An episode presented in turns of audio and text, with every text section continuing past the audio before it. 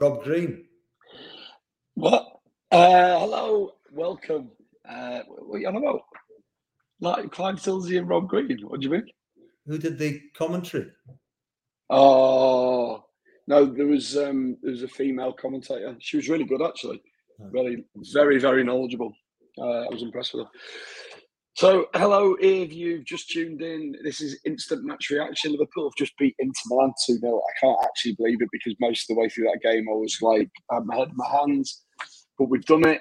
Um, what a gang of lads. What a special gang of lads. Joining me, Paul Dalglish. Great to see you, mate. What did you think of that game? Just just give me your instant reaction, your feelings, how you feel after that. Sometimes you have you go into these European games and you're thinking, oh, you, you're going to see uh, a performance like you see in front of the Kop with no travel and things like. I thought it was a, I thought it was a really, really, really efficient European performance. Uh, we weren't at our best, but we, we didn't need to be. Um, and we're playing, we're, we're, competing on all fronts, and, and to be able to put in a professional performance like that. And you know, I know you're going to say it was close. They hit the bar in the first half, but not much else, Gav. To be honest, uh, and even if at the XG from the game, we've got three times the XG that they had. That's so interesting. We were the we were the better team for sure. They, they had a they had a good spell at the beginning of the second half, didn't they? It was a good 10, 15 minute spell where they were putting us. Their, their midfielders pressed our midfield like unbelievably. They almost, went man for man, they almost went man for man because what the same thing happened against Burnley when Burnley played with two forwards. They played with two forwards as well, and normally uh, when they put Van Dijk under pressure and when they put Konaté under pressure, it was massive against Burnley. Then it's harder to get your rhythm, you know, mm-hmm. when the first line of your build up is getting pressure on them. So it's maybe something that we can look from the last couple of games. Maybe we need to drop a midfielder in or keep a fullback, tuck a fullback in to try and create an extra man in the build up. Um, mm. But it was, it was, they almost matched us up. If you look at the position, um, if you look at the positions that they had of, of Perisic and Dumfries, they went and they really went high. So they, they almost left 3v3. And I, and, and I think at times we were trying to play through the pressure, which is the way we play. But you look, if, if you're leaving Salah, Mane, Jota, and then obviously when when Diaz comes on and Firmino in half a space against their three centre backs, sometimes you, you've just got to play the percentages and take the 3v3. I know it's not really what we do, but I'd fancy our front three against any three defenders that were left there with that amount of space. I um, I'm I'm too emotional when I watch the game, and I end up like watching the ball rather than the, the tactics. And I do try and I make some notes, but um, it, it seemed to me like our uh, front three for a large period of the game until I think until we got the goal, because the goal really came against the run of play. It, it, wasn't, we weren't holding the ball up. And Bobby came on, I assume, because Jota wasn't holding the ball up. And then Bobby came on and was losing the ball. And well, that it, it just kept coming back us. They were always under pressure. It was, if you look at it, they played in a 3 5 2. So the two forwards went against the centre backs. The wing backs pushed up on the full. And it wasn't always like that because sometimes one of the midfielders would drop into a fullback position. But Dumfries, especially, was being really, really, really aggressive uh, in, in pressing, and even defensively, he was coming inside a lot as well. So I text you during the second half. I was like, we've got so much uh, opportunity if we just keep our left winger wide, or even if Robbo went and, and, stood out there. Because what was happening was because Dumfries was being really aggressive when he was defending, uh, Skriniar was getting dragged all the way across uh, into wide areas and that was isolating the, the, the other two centre backs against people they don't want to be isolated against. So the when they went man for man, it's about moving the players. You can do two things in football, Gav. You can move the ball, but you can also move the opposition with your movement. And I thought in the second half, I think when Diaz came on, he he, he stayed wide quite often, uh, and it really spread into out and, and gave us gaps to go through. Uh, I thought, um, what did you think? I thought Fabinho was absolutely outstanding in the first half, but in the second half, he pulls him off after 10 minutes. What What did you think of that change? Well, it was an hour mark, wasn't it? So, mm. Gav, what, what you don't know is what goes on behind the scenes. Maybe he was always only going to play an hour because there's five subs. And, and what, they'll, what they do is they look at uh, chronic load and they look at how many minutes he's played over the last few games, and when players start entering, they call it the red zone. Then rather than push them through the red zone, they'll take them off. Uh, and I think that maybe some of them were were premeditated. Okay. Um, we've got a few. Uh, there's, there's a gentleman called Norman who's watching us on YouTube. He's um, he's asked the question. He said, um, "I feel like Virgil is starting to look back to his best. Is that is that something you saw tonight?" Uh, I, I just think he's just bigger than you. He's stronger than you. He's calmer than you. He's just the best defender in the world, best central defender in the world. There's not nobody even close. Um, and it, it, obviously, after he's been out for six months, even if you didn't have an injury, if you've not played football for six months, it's going to take you a little bit of time to get back to the level. But everyone's looking at him to say, well, is he back yet? I, I've not really seen a performance where I was like he he doesn't look the same. Uh, yes, it takes a little bit of time to get back, but I've never really seen. Just seems to be a narrative that people don't expect him to be the same because he's coming back from an ACL. But the, the I think even if you look at it and you go, okay, because both of our fullbacks go, we put so much pressure on our centre backs because we leave them 2v2 at times, mm-hmm. especially in the Burnley game and the game tonight. We left them 2v2. But even the ball goes over the top, Dzeko tries to run and he Van Dijk's just like, who are you kidding? You're not, yeah. not to run past me. Sling your Alisson, I mean, eh, yes, I think when you play against two strikers, you're always going to get stretched a little bit more. But if you look at the three centre backs that play out of ours, and even, even Gomez as well, they're so mobile. They can defend big spaces so well. And I, I get so annoyed when the announcers are saying, or commentators are saying, Liverpool have such a high line. Of course they do.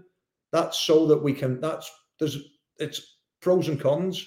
We have a high line because our centre backs can cover big spaces. And also that makes the distances for our midfields and our forwards that they have to defend smaller. So it's mm their energy for the attacking side. So, yeah, it is. You can't play a perfect game of football, but a high line is what we do.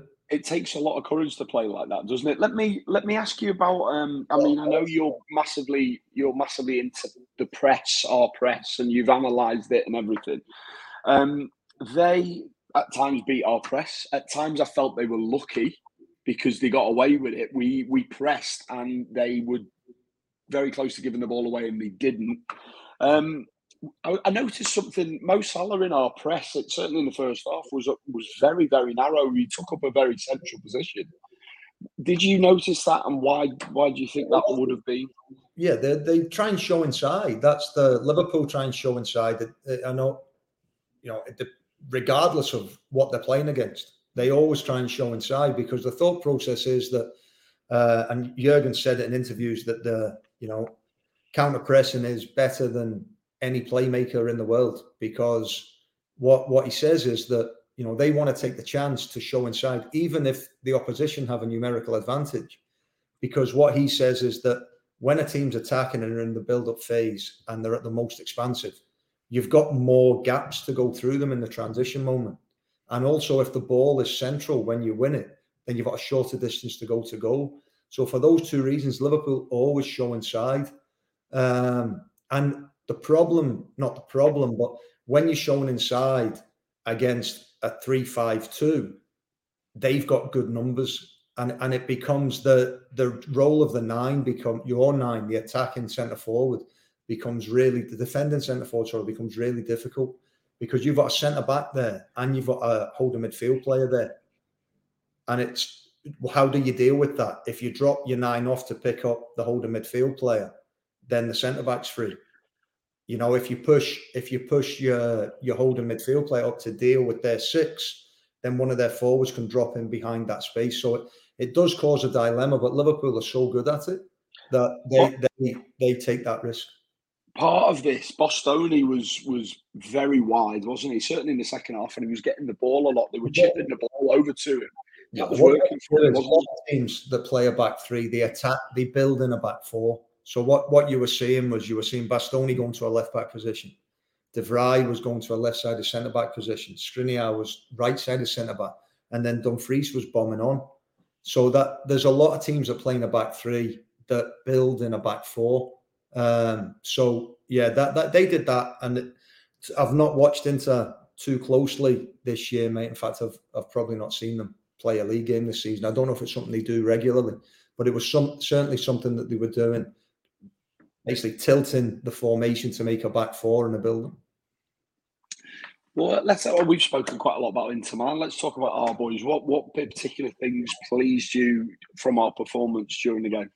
Just control, Gav. It's just control. I mean, if, if you look at you, we all want to see, uh, you know, heavy metal football as as uh, as Jurgen calls it, but it's not always possible. Like people, it, maybe I'm a little bit more um, uh, thoughtful of it, but when you get on, uh, even though these guys they turn up at the airport, they drive to the airport, they go straight onto the runway, they get on the plane, a bus meets them at the airport, and they get off. They're still on a plane for over two hours flying to Milan.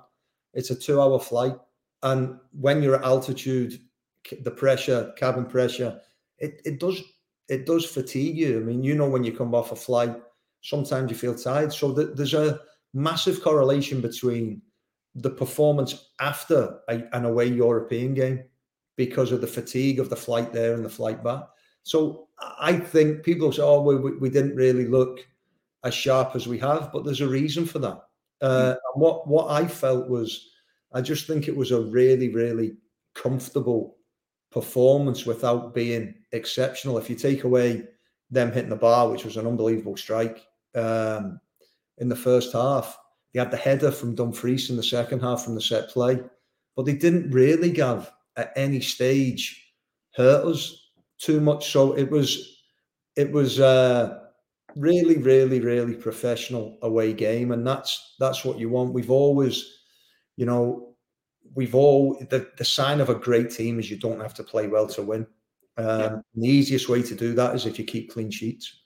Okay. And against in two totally different situations, away to Burnley, which is a challenge in which, you know, with all due respect, shit weather, you know, yeah. with uh, wind, rain, 4 4 2, Burnley going vertical. Uh, and then two hours on a plane, away in the San Siro, you know, two really, really professional performances. Just uh, looking at the comments, uh, uh, Barra O'Far, we had we had uh, Barra had a question for you, Dad, and I'm hoping that I'm pronouncing his name right. Um, but he's he's asking, what did you think of the subs' performance when they uh, they came on? How do I know? Hey, I've not spoke to him. You, no, what did you think of the subs' performance when well, they came on? It's got a question for your dad. No, no, no. What do you do? You think of the sub? no? What I said was he he had a question for your dad. We answered during the dad's Q and A. All right. So right. it's the, I recognise his name because it's unusual. So his question tonight to you is, Gav, you know what I mean? Just be a little bit clearer when you. Well, just just listen to me, and then we'll be all right. What about the subs tonight? Did he change the game? Did you did you agree?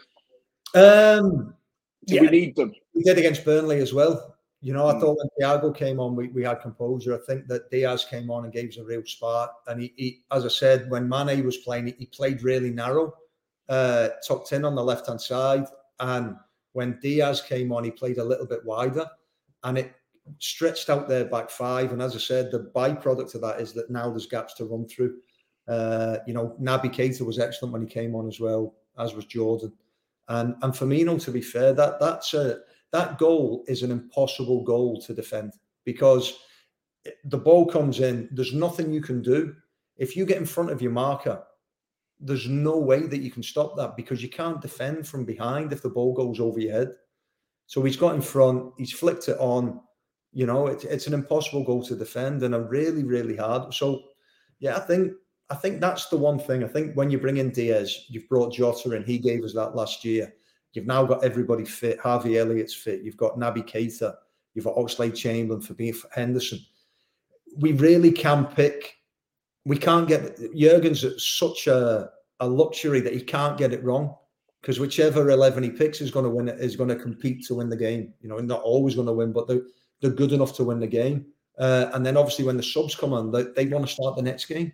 So the competition for places is is is proven that all or most of the subs that are coming on are having a real impact. Uh, a little word about the fullbacks. What did you think of their performance? Andy Robertson was super aggressive in that first half, wasn't he? Well, I really we, we started and I thought, oh, we're, we're going to go for it here because we were pressing really aggressively and, and trying to intercept and, and get on the front foot. I think on the attacking side, I think almost Trent and Robbo sacrificed themselves a little bit because by you can look at things two ways, right? So if they bomb on and they pin the wing backs back, then you put them into a back five and then they're harder to break down. By them being deeper in the build up, they might not be as effective uh, in the attack, but that sucked out uh, Dumfries and it sucked out uh, Perisic.